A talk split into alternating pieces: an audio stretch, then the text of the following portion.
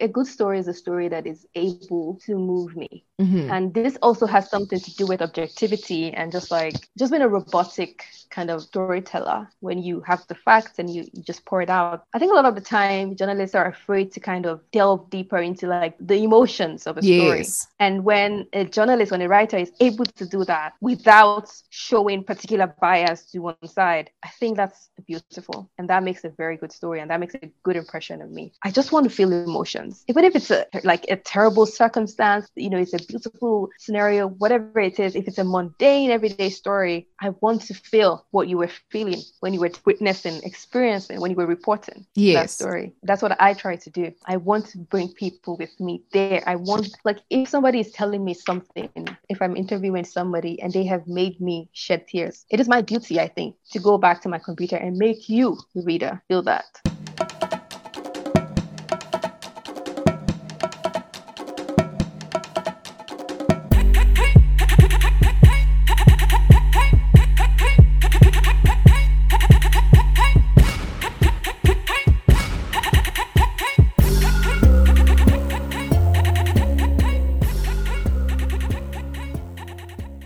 Good day and welcome to Sakina Speaks. My name is Sakina Ishabani and I'm your host, doing the absolute most on this platform where we come yet again to have the conversations and discussions about the things that matter. I have a illustrious, a well-known and renowned journalist that I'm going to be speaking to today and really just delving into the nature of journalism and understanding, you know, the mind of the journalist and the world of journalism, storytelling, news reporting, and then some. It's not going to answer all your questions. Questions, but I really do hope to give you insight and understanding into this, you know, fine art, this craft, and um, this really risky career or career path that a lot of people undertake that we seldom take for granted. You know, you just switch on the T V at seven p.m. and you watch the news, but how many of us actually take the time to think about, you know, the sacrifices, the the extent, you know, of the work and the realities of the work that these people experience in order to deliver real, raw, and truthful stories, right? So today I speak to the one and only Shola Lawal. Now I'm going to be reading her bio straight from the New York Times, which is also one of the publications that she has written for. Based in Lagos, Nigeria, Shola Lawal writes about the environment, human rights, migration, conflict, and gender. She has worked in Ghana, Togo, Mexico, Finland, and the United States, and she received the Future Awards Africa Prize for Journalism in twenty nineteen. And her short documentary film, Where Power Lies, which is also called Ilea Ifa in Yoruba, premiered at the M I T Center for International Studies in January twenty twenty. She is a graduate of the University of Lagos, and she is my guest this evening. Thank you so much for joining me. Thank you for having me. It's always weird hearing hearing all of that. Even though it's like, wait, is that me? Yeah, yeah. Okay. um, and, and I'm so grateful, you know, to to be able to have, you know, such a well-decorated person, you know, just share this this platform with me. Thank you. Thank you for having me. Oh, we're going to get right into it in my favorite way, because I like to, you know, build up the story. Um, no pun intended. I like to start from the beginning. So please tell us about when you were growing up. What exactly was your dream? What did you dream of becoming one day? And when exactly, rather, did the dream of journalism materialize? Right. I get asked this question quite a lot. And you know, every time I get to answer that question, I think it's just a moment of reflection and just a moment of like, wow, I'm so thankful mm-hmm. um, for the life that I'm living right now, because it's so funny that this was kind of what I envisioned for myself right from the start. And I think I am extremely uniquely lucky and blessed that I can think back to who I was at nine, at ten. And the person that I am now, the person that I'm becoming every single day is exactly what I wanted. And it's, it's a deeply gratifying experience. I remember when I was growing up, I mean, initially, like everybody, you know, we, we watched a lot of J-Lo, a lot of Madonna. And I really wanted to be a backup singer growing up, I think. around around seven, eight, you know, I was really convinced that I would dance for J-Lo at some point. Uh, but then things started to get serious in my life and I started to pick up I was always a, an avid, you know, reader. Yes. Fortunately for me. And so I started to pick up more serious books. And I remember I had um, stumbled on Sidney Sheldon's Best Laid Plans, mm-hmm. and the sequel to that, Doomsday Conspiracy. And I'd read about these two powerful women. Um, one of them was Leslie Stewart. And Leslie Stewart, she she was jilted by, you know, a guy who she thought she was in love with. Yes. Who she thought was in love with her as well.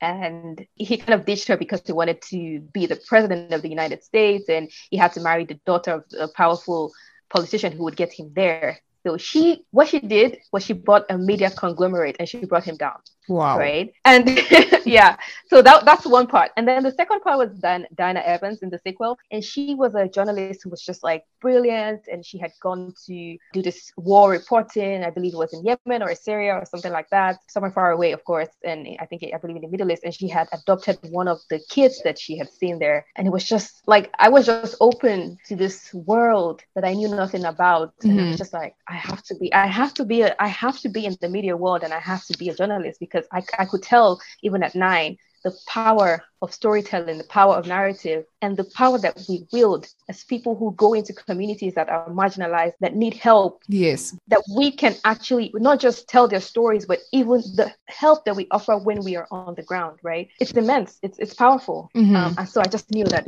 I had to be in this industry. So that was kind of how it started for me. And I've always nurtured that dream. I've always nurtured that dream. And, you know, here I am today, thankfully. That is amazing. So what is your perception? I mean, you were already in awe, you know, of these women that were able to do these things in the media. What was your main perception of like the news at the time, of the media at the time that you personally would experience, that you would personally watch, both in Nigeria and internationally? I'm so happy that you mentioned Nigeria, because uh, watching Nigerian news was a big part of my life growing up. Mm-hmm. Um, my mom, I think, I think she just wanted to suck the happiness out of us every night, and then she would put on the news, and then she would sleep off, right? So we were forced to watch the news every night, and it was the Nigerian Television Authority, which is like basically propaganda, right? So I, yeah. I grew up on that. But also, I think in my spare time, I would also watch C N N as well. It was really fascinating to me. All these people would be reporting from all these war zones. I was really taken by, you know, war reporting back then. And just like, I would stand in the mirror, I remember that time, and say things like, Shola Lawal reporting for C N N, that kind of thing, right? Like, I always did that, you know, yeah, uh, in my mom's bedroom. So I think growing up, I, I, when I started to, like I said, take things more seriously, I realized that the Nigerian Television Authority that I kind of grew up watching was just basically a propaganda machine, and mm-hmm. that that wasn't the standard that I was going for. So I started to kind of uh, look more to places like C N N, watching Isha Sesay, Anderson Cooper, Christiane Amanpour, of course. I mean, mm-hmm. I really, I think I watched C N N for a long time, and I just found them fascinating. I found them interesting, and I just knew that this was the environment that I wanted to be in. I think I started to get kind of disillusioned, though. Yes. When I, like I said, progressed even further, grew up, grew, grew even more, started to watch a lot more channels like Al Jazeera. I started to see the different styles. Mm-hmm. I started to understand the politics that is behind many of these news channels. And that was when I, I started to kind of realize that, you know, everything, there's always subtext. Yes. You know, if Al Jazeera is pushing a story about Qatar, I know why. If C N N is pushing a story about the U S, I know why. If C N N is trying to push an investigation about China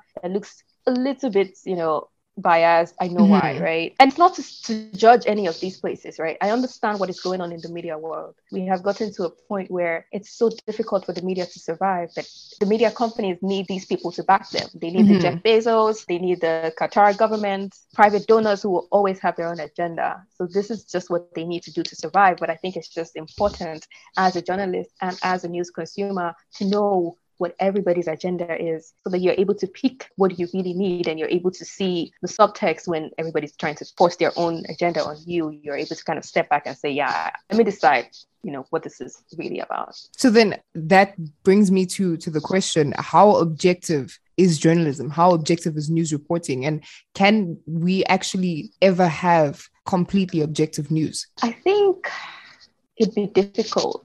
Mm-hmm. I think it'd be difficult to, to be a human being and to say that you are completely objective. Absolutely. I think that's something that an A I-powered robot could do efficiently, right? Yeah. So the, the good thing is that we aren't we're human beings with emotions, and we are swayed by what we see, what we experience. And that's the beauty of journalism. I think a lot of the time, the emphasis is too much on objectivity mm-hmm. rather than on what is morally right. And in my reporting, I, I think I can only speak for myself at the end of the day. Yes. I try to do my due diligence. If there's a story that I understand that I will I will be biased, I just won't do it, mm-hmm. right? If it's clear that I will be biased. But if there's a story where I can see that there's, there's oppression, I can see who is being oppressed, I can see who the oppressor is. Of course, I'm going to try to get both sides, but I'm automatically not on the side of the oppressor. Yes. Right? And I will give more airtime. I will give more space to someone who I know is there. I try to not prioritize the vague term objectivity when I'm doing my reporting. Yes. I try to prioritize what is morally right. Um, and that's what I go after. And of course, what is morally right is, is subjective to everybody, right? Mm-hmm. It's, it's, it has varying definitions. But for me, I do what I think in my heart and in my soul is the right thing to do, that when I sleep, I can go to bed and say, yes, I, I did a good thing. I did a good thing today. Mm-hmm.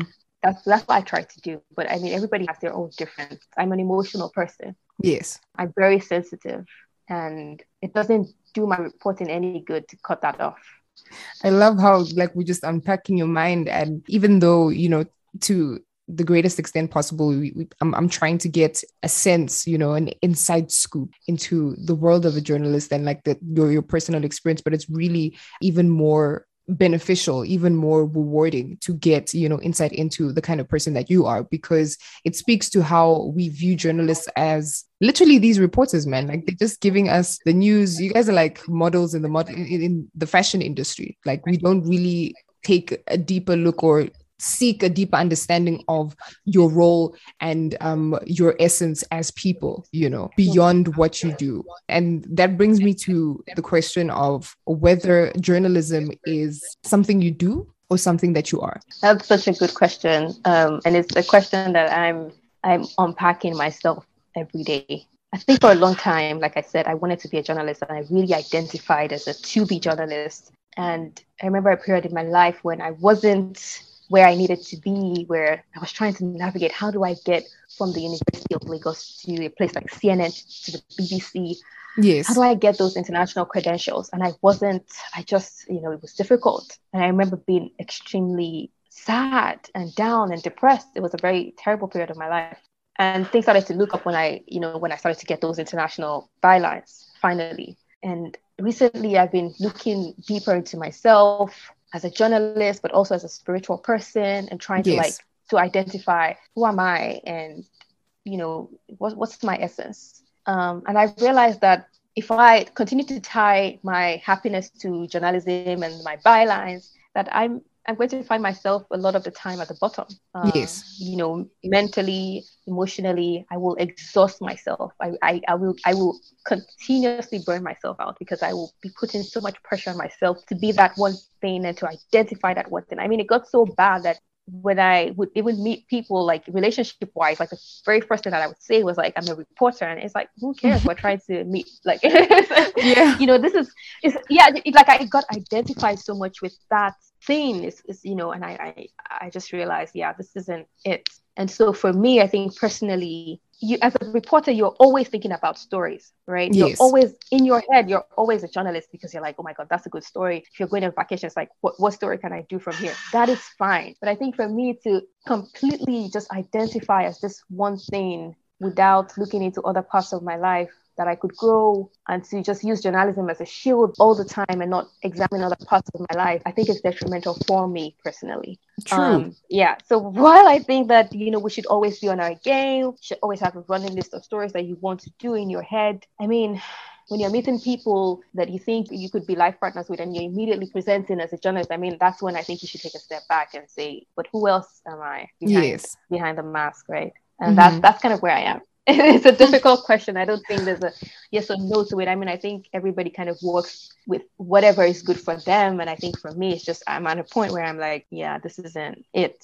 I need to be everything. Mm-hmm. I can't be just one thing. And uh, the journalism kind of identity has served me for a while, but I, re- I realized recently that it's also something that can really bring me down, because I wasn't as productive as, as I used to be uh, this past year. And I was really hard on myself. And the more the more I, I, I criticized myself, the less I was even able to produce. And it was just yep. like this continuous journey of like, oh my God, anxiety and depression. And I'm taking a step back right now, and I'm trying to just be for now. Mm-hmm. Just be. Yeah.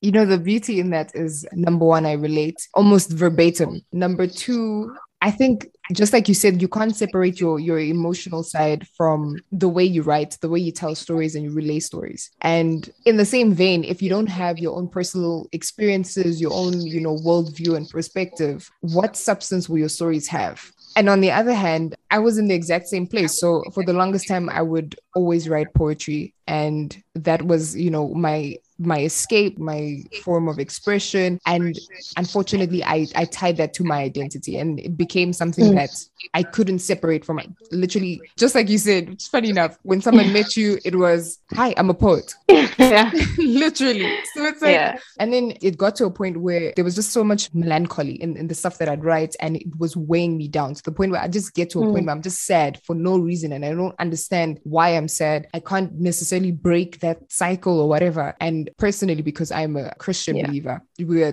at like a worship session. And this one, one day, like the Holy Spirit just told me, like, destroy all your poems, like whatever poems that you have, discard them, remove mm. them. And it was just basically the beginning of that journey of understanding who I am, and that you're not just a poet, you're a person that writes poetry. You know, you are mm. creation that writes poetry. You are this creation that does podcasts. You are this creation. Because literally, I realized that I can't even foster proper relationships. I can't even, mm. when I speak to people and I'm, you know, you meet amazing people and you realize, oh my goodness, this is really like a kingdom relationship. But then you can't move past that dimension of, oh, but this would yeah. be a great podcast episode, or this could be a great poem. Right. And you, you rob yourself of that opportunity, of that experience, of just being alive and living, you know, and enjoying that moment. So I couldn't relate more. Wow, that's that sounds very similar to what I've been feeling. And how what, what happened after you destroyed the poems? How were you feeling after that? Like the actual act of destroying the poems was, I think, the most painful thing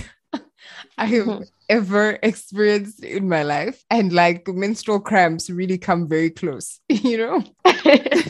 Yeah, it was the weirdest thing, because as I was tearing each page of the ones that I had written on paper, it literally felt like there was like a, a ripping of my flesh. It was the mm. weirdest thing. But there was there was a release afterwards. I mean, of course, there was a mourning, you know, but there was a release mm. from that thing of this is your identity. And now there was picking up the pieces and building from there, because it was like, okay, great. And like, I've literally thought that being a poet is the be all and end all, and this is who I am, and everything yeah. revolves around it. And when that stopped serving me, just like you said, that the journalism served you for a while, the poetry served me for, for a good while as well. But it was like, but, but now what? But then what? When you can't write, does that mean that you're not enough anymore? Mm. You're not, you're not yeah. whole anymore? What, what does that, you know? Yeah. And it robbed me. And most importantly, what we don't realize is it robs other people of all the other gifts and all the other aspects mm. of us. And it robs your family of enjoying the fullness of you and experiencing every part of you, and not just what you think you are, number one. And because you're now falling into this depression, or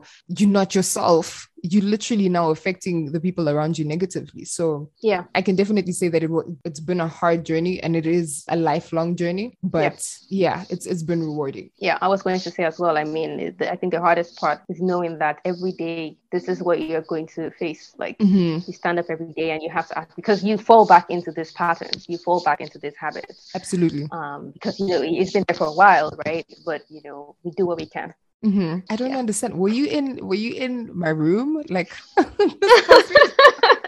like literally, like these are, you know, these are the conversations that I just have with myself. Like, no, but like everybody is fed a fairy tale at some point, and you, you think, ah, oh, you know, you'll go through something, you'll get out of it, you'll get over it, and you'll move. But no, the reality is some of these things stick with you till you die. Oh and yes, absolutely. Yeah, it's literally about choosing to, to dwell on that part, or moving, just moving. Yeah, just realizing moving. that exactly, realizing that you know you're human and you're adapting as best as you can. Exactly. Um, and you're trying to break this cycle that is, is really, it's a tough thing to do. And even acknowledging it, I think, is a great victory that we, mm-hmm. we need to applaud, applaud ourselves for. Um, and just to give ourselves space to make mistakes and get back up. I think that's what matters. When we get back up after making that fall again, it's like, yes, yes. but I'm, I'm up now. Mm-hmm. Yeah. I mean, this episode in itself is just testament to the fact that I've gotten up. And after taking some of the longest, the most abominable breaks, nine months off of podcasting, you know, after only releasing a few episodes, but here we are approaching the fortieth episode. So it's really something to pat yourself on the back for, which is something that I also learned, that it's okay to really give yourself the props, you know, once in a while. Yeah. Appreciate yourself, yeah. recognize your efforts, recognize, you know, the littlest of things, and, and don't deprive yourself of progress. Yeah. Yeah, you know, that's what the, that, that was the first thing I said to you. I was like, your podcast has been consistent. And I think I think that's what matters. Even if you take a break, you know, I can see even as an outsider that, you know, this is something that's on your mind, um, that this is something that you really want to do. And I, you know, I applaud you, sister. Thank you. For getting back up. Thank yeah. you so much. I wish you all the strength and literally all the best on this on this really good journey that we're both on. It's, yeah, it's, it's beautiful to see. It is. Now, speaking of beautiful things and, you know, the stories that really captivated our hearts and almost robbed us of the ability to tell these good stories to other people and to liberate other people, what do you define as a good story? Ah, oh, that's a good question. It's just like anything in the world, I think. It's subjective. Mm-hmm. Um, for me, it's a good story is a story that is able to move me. Mm-hmm. And this also has something to do with objectivity and just like, just being a robotic kind of storyteller when you have the facts and you, you just pour it out. I think a lot of the time, journalists are afraid to kind of delve deeper into like the emotions of a yes. story. And when a journalist, when a writer is able to do that without showing particular bias to one side, I think that's beautiful. And that makes a very good story. And that makes a good impression of me. I just want to feel emotions. Even if it's a, like a terrible circumstance, you know, it's a beautiful scenario, whatever it is, if it's a mundane everyday story, I want to feel what you were feeling when you were witnessing, experiencing, when you were reporting yes. that story. That's what I try to do. I want to bring people with me there. I want, like, if somebody is telling me something, if I'm interviewing somebody and they have made me shed tears, it is my duty, I think, to go back to my computer and make you, the reader, feel that. I want you to, to shed tears as well, because that's mm-hmm. what I felt. I think that's what my responsibility is. I am not just somebody who goes to experience events and just like gives you the facts. No, I'm also there to experience the human experience. I'm also there to report to you what I felt, people felt around me, what the emotions were. And I think that's what it, that, that's what makes a good story for me. Those are the kind of stories that leave a lasting impression for me. I love how you said you want to take your reader along, because when yeah. I read your article titled Ghana Must Go, which was basically yeah. explaining the conflict between Ghana and Nigeria, I was there. Oh, um, that's so nice. Thank you. No.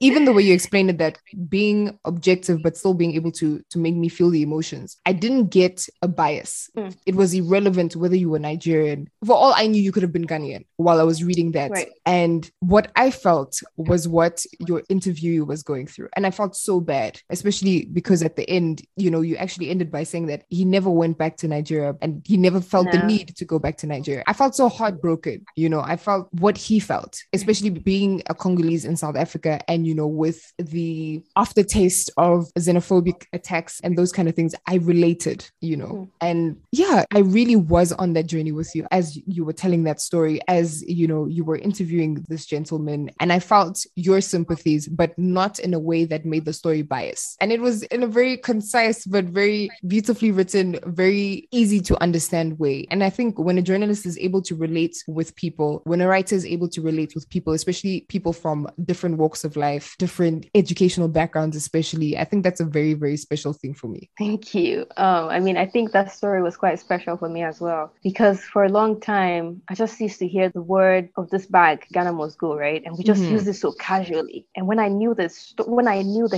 history, I was like, how dare we continue just, to, yeah. Yeah, this is not something that is funny at all, right? And I just wanted to make people remember. And I think um, one of the unintended consequences, uh, like you said, as, as a Congolese person in South Africa, I remember getting a lot of messages from South Africans back then saying, oh, so Nigerians have this kind of history and now they're here in South Africa. I was like, that's not the point, guys. That's exactly, that's exactly. Exactly.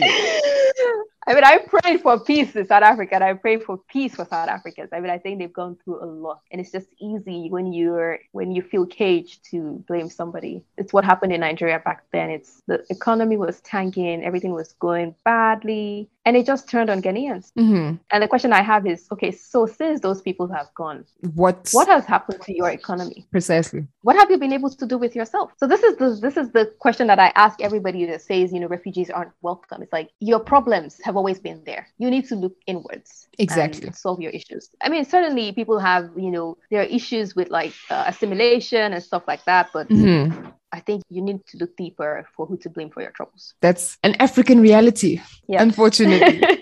Yeah, I feel for you, man.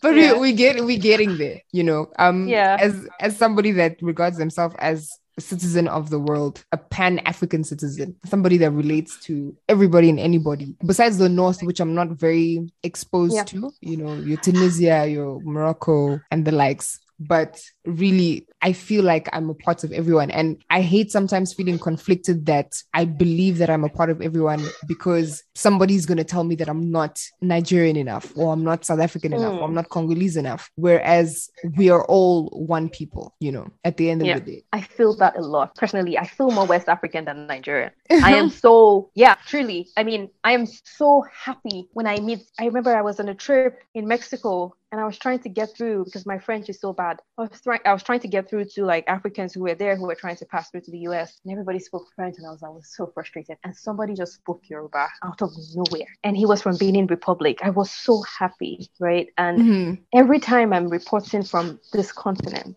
anywhere I am, it just gives me a different kind of fulfillment. I love this continent so much. And I, I feel I, I feel like just identifying as Nigerian is, is a small part of exactly. the love that I have for, for, exactly. for this continent, right? And I want to feel everything. That's what, so the reason, like when you reached out to me and you said I'm Congolese, and I was like, yeah, you're already like, okay, let's do this. Mm-hmm. It is always a joy meeting other Africans. I love it. It's such an experience. Like on my side, I feel so Nigerian. It is. It's so have you bad. Been? I have not. I have not even been to my home country. But I, I feel such a sense of belonging and fulfillment and understanding within your culture and just your people. There's just, I don't know, like my family members can vouch for the fact that I speak Pidgin here at least uh, thirty to forty percent of the day, you know. Correct. I literally, I literally get home. And my, my greeting to my family is, ah, uh-uh, wait till the apple, what's going on? I'm not even oh, lying to hilarious. You. So it's like, why can it not be okay for me to, you know? But yeah, this is a chat for another day. Yeah, it's it's a it's a whole book, you know, it's a whole thing on its own. Yeah, sadly. Yeah, no, I think we should really do away with these boundaries that have remained yeah. after colonialism it's, because really, it's, they they don't work for us. It is so silly. It is so hilariously. It's it's. It's so silly because if we knew our own history, if we knew how much we've been oppressed, not just by the, the, the Americans who came, who took us over the transatlantic slavery, but also by, you know, earlier periods, by the Arabs. It's like, the other day I was just thinking about like, Black people, Africans, when do we come together and say enough?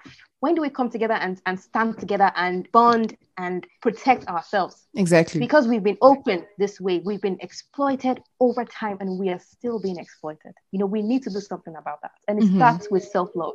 We need to look at each other and say, I love you and I will protect you. And that's where it starts. Absolutely. Whew. This is this is yeah. where you know this is where we get we get worked up and, and so passionate about it because it's like I know at some point you you feel like we've been preaching this message over and over again. And my realization recently, which really yeah I, I listened to it and I was like, you know what, that is exactly it. Is that, I mean, we're not going to say that this is the first time that this is preached or um, that we are the first Africans to realize that we need to, you know, have a sense of togetherness and oneness, and Ubuntu has yeah. been around forever. But we are trying to rewrite the African narrative. We're trying to write our own stories. But if we don't believe our own stories, we're going nowhere. And the problem right now yeah. is not that we're not rewriting it enough. It's not that we're not trying to claim our history or buy back our identity. It's that we don't believe in ourselves. Yeah, I mean, I think that's accurate. I mean, I, I guess it, it does take a... It does take a lifetime to change when you've been told over and over again that you're just good enough to be a slave, that you're just good enough to be a second-class citizen. But we need to do that work and see ourselves as what we truly are. I remember um, I was watching an interview of uh, Ousmane Sembene, the Senegalese filmmaker, and he was like, why do I need to turn to, to Europe when Europe is the flower and I am the sun? You know, and I, wow. I feel like this is what we don't realize about ourselves. I mean, look at this continent. When I'm traveling on this continent, when I'm traveling just within Africa, I see what the colonizers saw. You know, is it the, the sea from Nigeria to Ghana? Is it the forest in the Congo? We have such a beautiful continent, and we can we can do better. Definitely, definitely. And it starts with the conversation, and I hope that this conversation really does not only edify somebody but drive them to change, drive them to effect change in their respective circles, in their community, in their world. And I hope more of us just buy into this idea that we really are enough, but we need to believe it and act accordingly. Absolutely. Now, let's go back, right, into, you know, more the practicality of, of your job. You are a freelance journalist, which comes with its perks and also comes with a lot of its own risks. How has that journey been in, and what has been the, the riskiest mission that you've had to go on? This freelance question, I get it a lot. Um, and It it always breaks my heart to kind of tell people the truth. And the truth is that being a freelancer isn't not easy. It takes so much discipline. Mm-hmm. to, first of all, it's like when I started out, the rejections were steady. Wow. Yeah, because I just wasn't, you know, it was a combination of factors. I wasn't pitching the right people, um, the right stories. I wasn't crafting my pitches well enough. But over, over the course of a year, you know, I, I, I think I was able to really greatly improve. So that's good. I mean, it's difficult, but if you just keep at it, you get there. And I think yeah. this is I think this is one thing is like people always come at me and I'm like, oh my god, this, this freelancing thing is so hard. But I'm like, you know, you just need to go at it. And I I don't know if I'm able to convey that all the time. Like, this is the work that you need to do to get to where you need to be. Yes. But it's a terribly difficult journey. Knowing what everybody wants, what the New York Times wants, what the Christian Science Monitor wants. Everybody wants different things. They have mm-hmm. their own different values. There are different editors that you're working with. And even something as trivial as an editor having a bad day could mean that you get a rejection. And what, what wow. it did for me, yeah, absolutely. And what it did for me was just build my resilience. I was, like I said, I'm an emotional, very sensitive person. So it was really terrible for me at the start. But I, I think I was at the point where I said to myself, look, it's either this or it's nothing. Mm-hmm. And I had nothing to lose. And I just kept at it. Every single day, rejections. In fact, I was at one point I was welcoming the rejections because it meant I was moving, right? I think there's a physics law that says, you know, a body in motion, you know, stays in motion. Unless you're acted resting. upon by um, exactly. unequal. You know, yeah. it's, it's something like that. I'm terrible with science, but it's, if you just move, even if you're falling every day, at one point you will be falling forward. Right? Yeah. That's what we want to do. That's the freelance journey in, in a nutshell. I can't explain how difficult it is. You just need to start and you need to get to the point where you need to be. Sorry, what was the second question? What has been the riskiest mission that you've basically embarked on in ah, order to tell that story? This is a, another difficult question. The riskiest, like there are so many risky missions. Uh, I think one that immediately stands out, though, I remember that I wanted to tell a story about the Sierra Leonean war. There had been, you know, Nigerian soldiers on the ground at the time in Sierra Leone, and they had committed quite a lot of atrocities. Because first of all, the Nigerian military, you know, is not the strongest when it comes to discipline. Mm-hmm. Secondly, because they were operating in foreign territory. And they they allow themselves to be manipulated by people who had a, who had another agenda. So a lot of crimes were committed against people, uh, the Sierra Leonean people. And so I remember I wanted to tell that story in twenty nineteen, and I had gone on the ground in Sierra Leone. So one of the people that, that was, you know, very mercilessly beaten, his whole his parents, his mom, and I think his brother was killed by a, a very they, they described him as a wicked officer, a wicked yeah. Nigerian officer. This was the first time he was kind of like reflecting on that whole period after a long time. So he was like, you know what? Why don't I even go and find where they buried my mom today? So I followed him. I was like, okay, let's do that. So mm-hmm. we went. Uh, and it happens that in Sierra Leone, right, this is a country that has gone through quite a difficult period and that unfortunately hasn't really been able to come out of it. When you get to Sierra Leone, you can immediately feel that, oh my God, this is a country that has been held back by this experience. So we, we still have people, people who were children then who, you know, who got orphaned by the war. They're still living around in the streets. A lot of them live in cemeteries, right? They live in, wow. Like I said, like I would, yeah, we got to a cemetery and was like, wait, is this a park? Are we in a garden? Like, what's going on? Because mm-hmm. there was, there was people on, on the, how do you call the, the stones? The tombstones, uh, yeah. There were people sitting on them and like, you know, having fun and, you know, smoking and stuff. I was like, okay, interesting. This is really a different experience for me. Definitely. Um, but we, yeah, so we, we were asking around and all eyes were on us at that point and I was the only woman there. And so one boy volunteered. He said, I think I know where they buried your mother. And then he took us to the very, the farthest end of the cemetery. And these boys were just like coming, like they were just like surrounding us, right? Mm-hmm. Uh, and I was, I was just looking at, at the person I was with, like, oh my God, if anything, this, because these were people that were high, not necessarily in their right senses. And there's a woman here. And I wasn't necessarily dressed as, you know, just a random Sierra Leonean. I was, I was dressed like I was a reporter. Yeah. Um, and I remember I wanted to bring out my camera and stuff. And the guy was just like giving me eye, like, don't even try it. Let's just see what we need to see and go, right? And I, mm. I think that that was one period where I was like, okay, Shola, did you really need to do that? Because I we left and nothing happened, but I was like, okay, that could have gone seriously wrong. wrong. Yeah, that could have gone seriously wow. wrong. I mean, I think so far I haven't, like, I haven't really done any war reporting or anything like that. So I haven't been in like the riskiest, like, oh my God, um, I was close to death or something like that. And I, I think those are inevitable as you go on. But so far I haven't been in those kind of, or I've, I've just been lucky. I remember as well that I, I was going to Zamfara, which is quite a hotbed of kidnapping and conflict right now. And yeah. I, I took a bus instead of taking a plane. And this is how the kidnappers get you, like when you're in bus. And I remember a, a fellow colleague saying, Shola, why would you do that? Like, are you crazy? Like, uh, when I look back, I was like, okay, why did I take a bus? You know, it's like, I just wanted to get there faster and the plane was going to be slow. So I think a, a lot a lot of times I've been, I've been lucky, I would say. I don't have like the, the typical war, war stories or like, you know, I was near death that people have, but mm-hmm. I've, I've been yeah I've been quite lucky when it comes to like how difficult an experience the reporting was. I think interestingly it might be um it might be the fact that I was at one point uh, on the New York Times climate desk. This kind of answer would be out, out of the norm, but I was I remember I was uh, on the New York Times climate desk, and yes, I'm so terrible at science. It's Sakina, um I, I'm terrible. It's like I was always a C student at science, and I was put on this desk and I thought to myself, I can't make it here. So they give you this like studies to read, and then you have to write five hundred word stories on like a six thousand word report. Wow. And I just knew uh, yeah and I just knew I couldn't make it. And I think that was for me the riskiest thing, because I had to, I had to read this whole book, this whole study, research, and understand it and digest it and then write about it. I mean, um, and I did, I think I did about ten studies before I left the New York Times. So for me, one of my, oh my God, Shola, pat on the back kind you of did experience it. Because I mm-hmm. really, yeah, because I, I, I was like, uh, I'm going to die before I leave here, that's for sure. but, I, but I did yeah. it. Uh, no, yeah. Congratulations for that, because yeah, no, Thanks. I I relate to that too. Science is just, you know. I mean, they had me calculating like carbon emissions, and I'm like, what, what's going on here? When did that one start?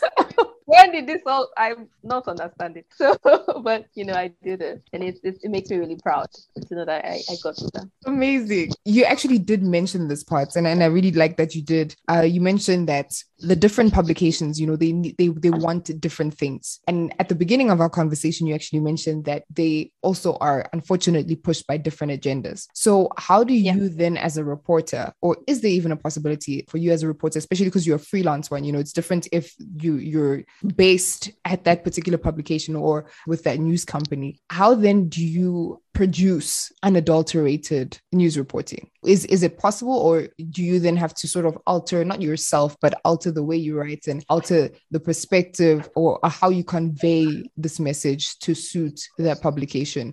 And in that sense, you know, sort of alter the message. That's a straight yes. Whether you're a freelancer or you are based with a certain publication, there's no way around it. You know, you have to, because your editors won't even let it pass, mm-hmm. right? So unless you're not interested anymore, or unless you want to open your own, you want to kind of set up your own publication. And in that case, you will also probably have people who are going to sponsor you and who are going to want to do things a certain kind of way. And then the cycle it's, continues. It's the, exactly. It's the irony. It's the great paradox that the, the media that is supposed to be unbiased by finds itself nowadays. Being, yeah. For me, I think for my experience, it's just, I don't see a way around it. I, I just don't, you know, even when I'm writing my pitches, I'm like, oh, okay, so I'm writing to this publication. I need to do it this way. This is mm-hmm. what I need to highlight. It's at every, you're always censoring yourself in some way. You're always compromising. You're always negotiating. That's the unfortunate reality. I'm not certain that it's unfortunate, actually. That might be a strong word. Mm-hmm. Like, now that I'm thinking about it, it's like, okay, so why is it unfortunate? I mean, why is it? Yeah, want what they yeah people want what they want. Why is that terrible? I mean, if if somebody is not telling you to to push values that you know are destructive to society, you know, and that is a good then, thing. Yeah, exactly. It's what it is, right? It's like, okay, they, they just want a certain thing. Like, I remember I, I pitched a story to an editor recently, and they were like, oh my god, I can't we can't take this because, you know, we like to stay out of medical stories, because we kind of align with the Christian faith, and mm-hmm. that was fine. It's like, okay, yeah, yeah, I get that. It's what it is. I, I don't necessarily see it as a bad thing. Yeah, you just need to be aware of these things. When you're unaware, then it's, it's where you're likely to make mistakes. Um, so yes, you will have to negotiate in the media world, whether you're a freelancer or not. If you want to get published, if you want to make money, then you have to dance to the tune of your editors and, and the paper that you're writing for, or the publication that you're working for. The the hope is that, you know, whatever tune it is, it's a good tune, and it's within alignment of your, your moral values and, and standing, basically. That is now the duty for you as the person who is pitching, to know that, okay, I will not pitch this publication because I know that they're going to try to twist the story in a way that is not what I'm trying to convey. Okay. That is your responsibility. That is then how you now filter, okay, where do I pitch? Where, like, I so there's some publications I, I won't touch because it's like, I, yeah, no, right? Because you don't, they don't align with my values. We don't have the same perspective on issues. And I think as well, particularly in the case of Africa, I think some editors, some publications are very quick to kind of want to jump on a stereotypical story. Yes. They even reach out to you for it, right? And it's infuriating because I sometimes find myself writing for these publications. I'm not a saint, right? Um, yes. I, I have found myself writing for some of these publications. I'm like, oh my God. But I, I think what I try to do in that, at that point, is because I have some kind of leverage, I try to say, no, this is not what I'm saying. This is what I'm trying to say. And this is wrong. This is almost racist, right? Yes. Like, I will point that out in that space. Mm. But I'm still aware that, you know, I'm not really supposed to be pitching these people. And then I try to like step back. And, but yeah, it's, it's, it's difficult. I think if you have very strong, I think one thing that I've learned as well, like I said, is resilience. Even though I'm very sensitive and very emotional, you need to be able to step back and be objective sometimes and just put your, your emotions aside and just do what needs to be done. I hear you. And we have to carry that forward, basically, I think in, in almost every occupation nowadays, you know? Yeah. And so thank you so much, Miz Lawal. To close off, right, I'm going to, I'm going to end this off with a very powerful question. And okay. This is about, it came to me and I was like, this is the beautiful ending, Lord. Like, okay. what, what then is, first of all, your, your perspective on freedom mm-hmm. of speech. Mm. What is hmm. the extent of freedom of speech? Is freedom of speech actually a real thing? Because is it even possible to say anything and have no one be in opposition, or say something that is potentially in opposition but not suffer the consequences because it is within your rights and freedoms? Man, that is such a, it's a brilliant question, but it's also very difficult to answer. Um, I think on the surface of it, it's like people should be given the right to express their feelings, right? Yes. And that should be simple enough, right? It's like, yeah, okay, air your opinions, debate. I think that's a fundamental anchor for freedom of speech. It's like, okay, there's a right to debate because we're not in a totalitarian or authoritarian system. Yes. People have differing views. That's what makes us human. We were not all created in one day, even if we were. Right? We are all different. We have different backgrounds. We all see things differently. Mm-hmm. And it might not necessarily be what you want to hear, but people have a right to say what they want. And you have a right to face your front, right? Like, yep. I'm, I think I'm very traditional with this. And I'm also been trying to be very careful because it's such a weighty argument now, because we're now in the age of a certain kind of wokeness that, yeah. that I think could be harmful to freedom of expression. Mm-hmm. I was reading recently on The Economist about how there have been been some theorists, some professors in British universities who have been kind of like fighting for women's space to be women's space and not be taken over by, like, you know, the trans community, and how they've been attacked. And it, yeah. it just made me, it just made me, it's like, oh, sometimes I don't even understand what the argument is about anymore. Mm-hmm. So many things are, so many words are thrown around. You're like, what is even going on? What are we saying? It, it all appears very blurry. I think people, a lot of people need to take a step back. We are not saying, I'm not saying that it's right for people to incite violence. No, Mm-hmm. But I also I, I also think we need to critically look at what is a fair, when is it, it's, it's difficult. I need to articulate it very well because it's it's just, um, it's so controversial. Now, I, I think we just need to look at it very objectively. I think a lot of what people are saying now is like, oh, this person is attacking me. I don't see the attack. I see someone saying a lot of the time what they feel, and you have a right to come out and say what you feel. Mm-hmm. I un- I but understand what you're saying. Yeah, yeah, but we also need to be able to say, oh, okay, this is a clear case of you are inciting violence against somebody or you are promoting destructive values. I think we need to make those things clearer. Yep. We can't muddy the waters with all these words that we throw around. Mm-hmm. It's very confusing. It's at some point it gets shallow because you're like, where is yes. the essence of the debate? Mm-hmm. What is the point? Even as journalists, you know, I think we always, when you're doing a, a good story, you always want to seek out the nuance. You always want to seek out what's the deeper debate, what's the deeper, what's the subtext, what are people feeling underneath that nobody's necessarily talking about. And when we start to censor ourselves so much, when then we start to we start to kill these these nuances that are there, mm-hmm. right? And we start to pretend that, you know, everybody's feeling in a certain kind of way, but no, people are just scared to talk. Beautifully said. Yeah, it's, it's, a, it's a delicate conversation. I will end it there. Let's not get anybody cancelled. Yeah, I'm too young for that. Like, I, I still need to. I have a long way to go. Exactly. I just, I just exactly. want to quietly do my job. No, that's true. I I appreciate you, and I know many other people. You know, especially the Nigerian community and the, the African community at large, even those that are yet to be exposed to your writing, be exposed to what you've done, not just for journalism but for storytelling, for putting African stories on the map. In particular, migrant stories. You know, stories of the marginalized, of women. I really do appreciate you on on behalf of those people as well. I really do say thank you for pushing forward, for forging forward, you know, because many of us are not aware of the struggles that you have, you know, those nights where you're racking your mind, trying to get that story out, trying to tell that story on behalf of people that don't even know that you're, you're fighting for them, you know, and it's, it's just, it's really, really amazing. You know, it's a beautiful self-sacrifice. It's, it's not just about, you know, getting paid for, for writing a five hundred word piece, or it's more than that. And you're making a major contribution to history, documenting the, the experiences of this generation. And I'm I'm really, really glad that I came across your page. That's, you know, the one part which I actually forgot to ask you, which is about, you know, your opinion on social media and how it has helped to advance journalism, storytelling, and how it has also affected it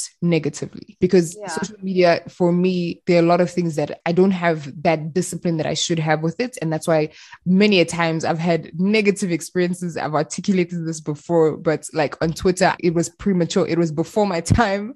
And I went on there and I was scarred, you know, by just how brutal people can be, all in the name of freedom of speech and just like freedom of expression. And so I was like, you know what, let me take my time, step back, but I'm going to get back into it because, you know, I need to find my tribe and I need to reach out to a lot more people that need to listen to these conversations like this. But yeah, yeah. social media has helped me a lot in the regard that I found you, I found your page, I found, you know, what you were doing and what you were posting about. And, and that curated experience really drew me to say, this is somebody that I really need to speak to. So in closing, what do you now think are the pros and cons of social media when it comes to advancing journalism? Yeah, um, thank you for that question. And I, I think I just really want to quickly add that, you know, when you messaged me as well, I felt a kindred spirit. Like I was like, this is a kindred spirit talking to me. And I really immediately felt like a, a good energy from you. And I, I want to appreciate you as well for what you're doing. I think it's really important for us to talk to ourselves like this and to document our own experiences. And it, yes. makes me, it made me feel really good when you said a journalist that has been decorated. Like, yeah, I was like,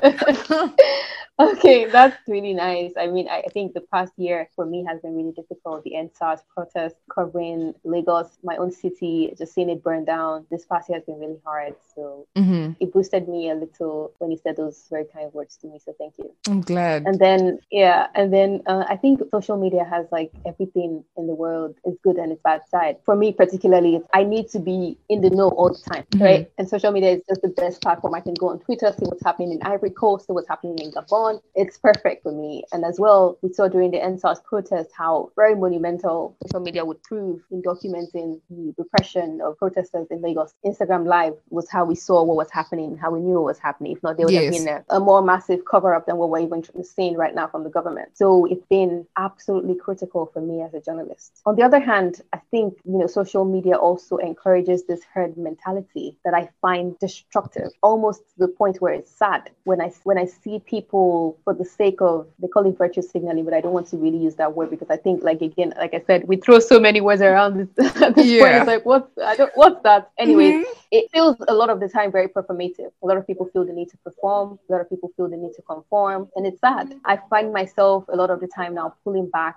especially from Twitter. There are a lot of smart people there. There are a lot of intellectuals. But I think that we, because we, we view ourselves as very close yet far away, we feel we feel like we can hurt people and it's fine. Yeah. Because we're not physically in each other's face. But it's, it's a terrible thing to do. It's the bullying that goes on there, the trolling that goes on there. It's, it's insane. Mm-hmm. It's harmful. And for me, particularly as a journalist, I don't, yeah. It's just a way of like, okay, so I, I just need to know what part of Twitter I need to be using and I need to know when to get off. Yes. I need to know the good things to take away and just like, just leave the, the bad out. And that's kind of how I view it. I mean, I think Instagram particularly is kind of my own happy place. It's like, I'm just there, like, just, it's just good vibes on mm-hmm.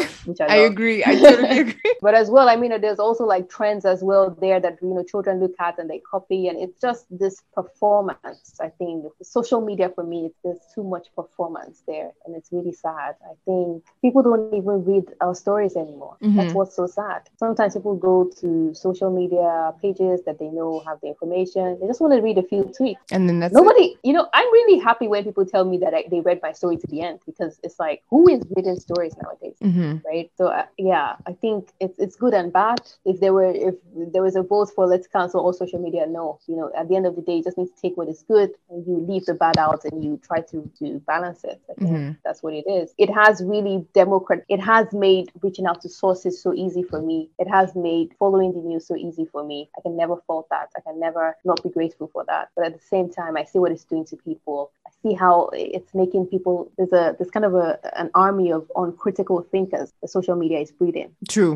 And it's it's like ah. I don't know what is going to happen to the next generation, but I, I don't want to be around to see it. Mm. If it if it goes if it goes this way, you know. And I just hope there's some kind of intervention. I don't know what will happen. I don't know how that would work, but I think there needs to be a kind of like an awakening, so people really realize that, you know, we, we you can still keep your voice. You can still be a unique you, even if you're on social media. Yes, you don't have to follow what everybody else is saying. That's important.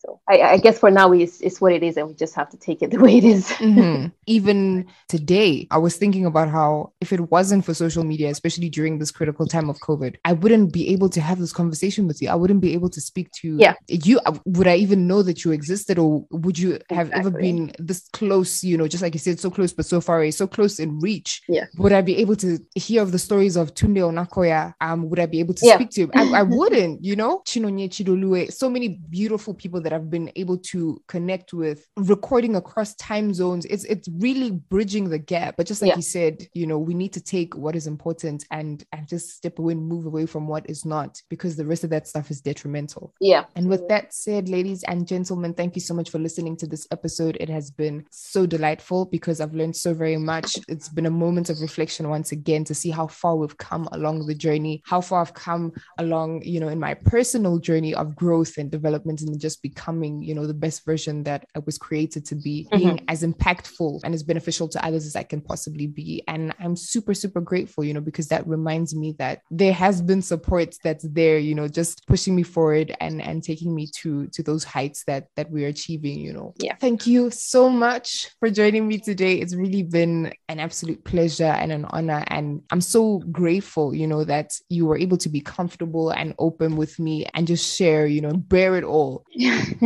Thank you. Thank you for having me. I really enjoyed our conversation. And I really do hope to have many more impactful conversations like this with many more other Africans that are doing the absolute most, and even non-Africans, you know, that are just yeah. understanding that we need to be a more united world. We need to be a world yeah. that is focused on morality, focused on the greater good, and not just the profit margins or the likes, the trends, yeah. the clout, and the herd community wokeness, you know, that is really driving mm-hmm. all of us into the the ground. So please mm-hmm. do go and follow Miss Shola Lawal on Instagram. That is Shola Lawal underscore. And, you know, go and read her articles, go and follow the work that she's doing. On that note, let us not forget what happened on the twentieth of October, twenty twenty. You know, the unfortunate killings. Let us use social media, you know, to advance that movement. We may be in our respective homes, in our different countries outside of Nigeria, but it is our collective responsibility as not just Africans, but as human beings, man, to support our people and to put an end to police brutality for all, not only in Nigeria, but all the other